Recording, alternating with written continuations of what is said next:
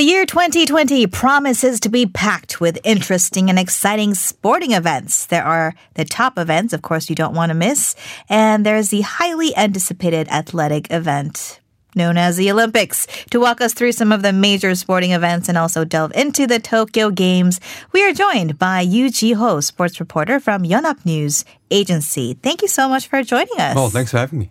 Great to have you. So, could you uh, begin by highlighting some of the major sporting events over the next 12 months? Right. Uh, you touched up on the Olympics, and this has got to be the year of the Olympics uh, in Tokyo from July 24th to the August the 9th.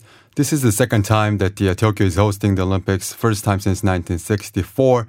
Uh, we'll have medals up for grabs in 33 different sports, including some new events like karate, skateboarding, uh, sports climbing, and surfing. Baseball slash softball making its return to the Olympics after a 12 year absence as well. So it's, it's kind of nice for, I guess, Korean fans that uh, the Olympics will be in the same time zone.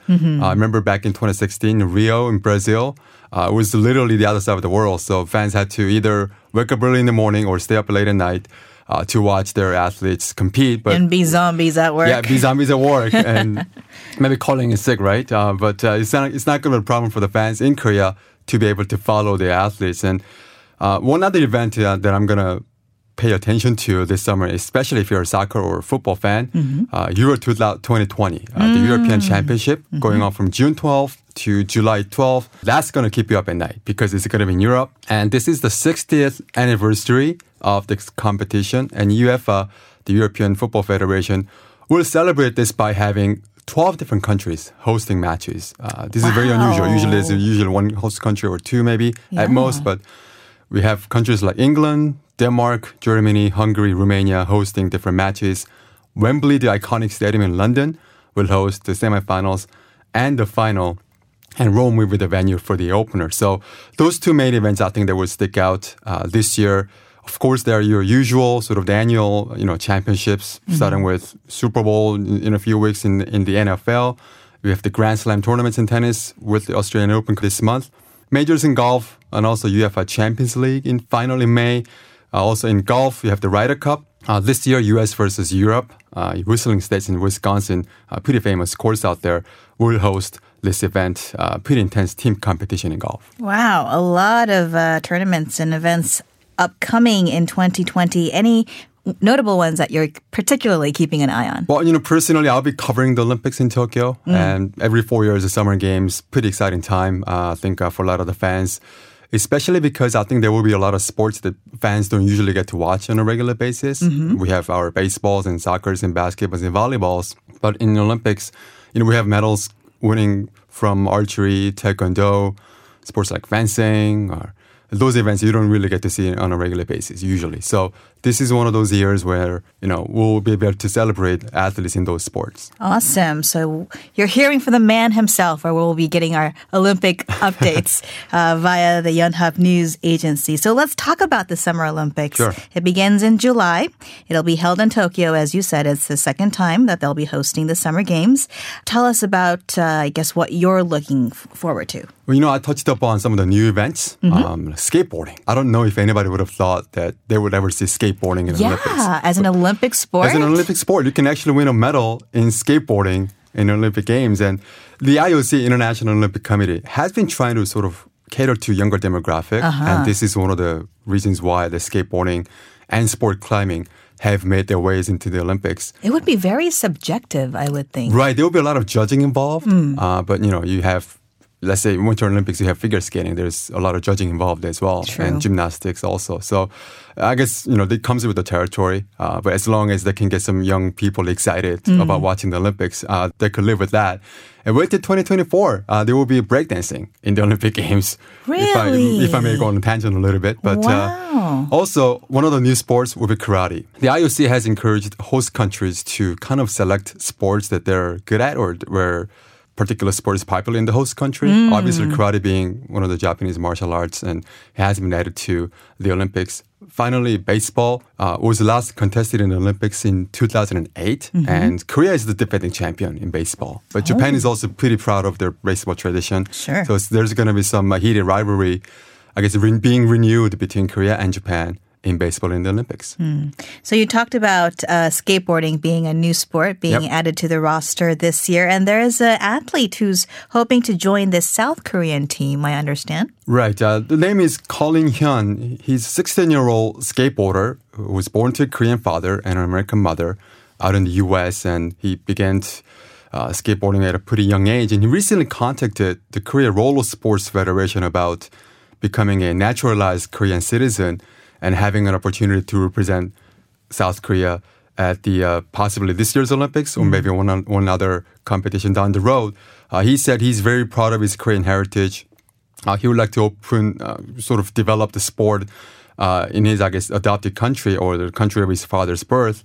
Um, you know, maybe perhaps he's not an immediate medal threat at this point. He's still 16 years old, but the Korea Federation has welcomed this, uh, I guess, he's reaching out. Uh, they can always use a young up and coming athlete in this fledgling sport to get the interest up.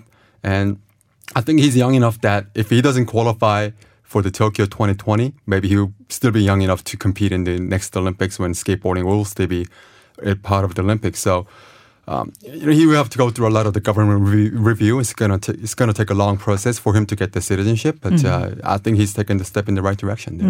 And skateboarding doesn't have a long tradition here in South it. Korea, right? Right. So anytime you can get someone from a country that's stronger in the roller sports to come in, try to help the sport, yeah, I, I think it's always a good thing. Yeah.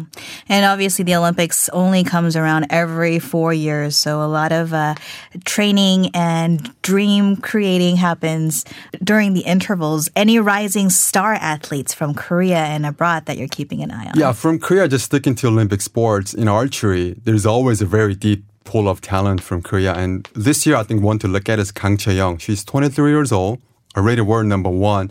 Now, she still has to qualify for the national team. And some people say that's harder to do than, than winning an Olympic medal, making the Korean team. The Uh, in archery? In archery, that's really difficult. But, you know, barring any major upsets, I think she should be able to make the team and maybe try to become the first uh, three triple gold medalist in Olympic archery history. The mixed team event has been added for the first time, so she can theoretically win the women's individual and the team gold medal and the mixed gold medal. And no one has ever won three gold medals in the same Olympics in archery. I, I think she's got a talent to do it. Wow. Uh, in diving, uh, which is also not a traditionally strong sport for Korea, we have an athlete named Woo Ha-ram who will be competing in two events. Uh, he qualified out of the World Championship held in Gwangju last summer. And uh, back in 2016, he made his Olympic debut as a teenager and became the first Korean to actually even make the final in the Olympics. So he wants to take the next step forward uh, this time around in Tokyo.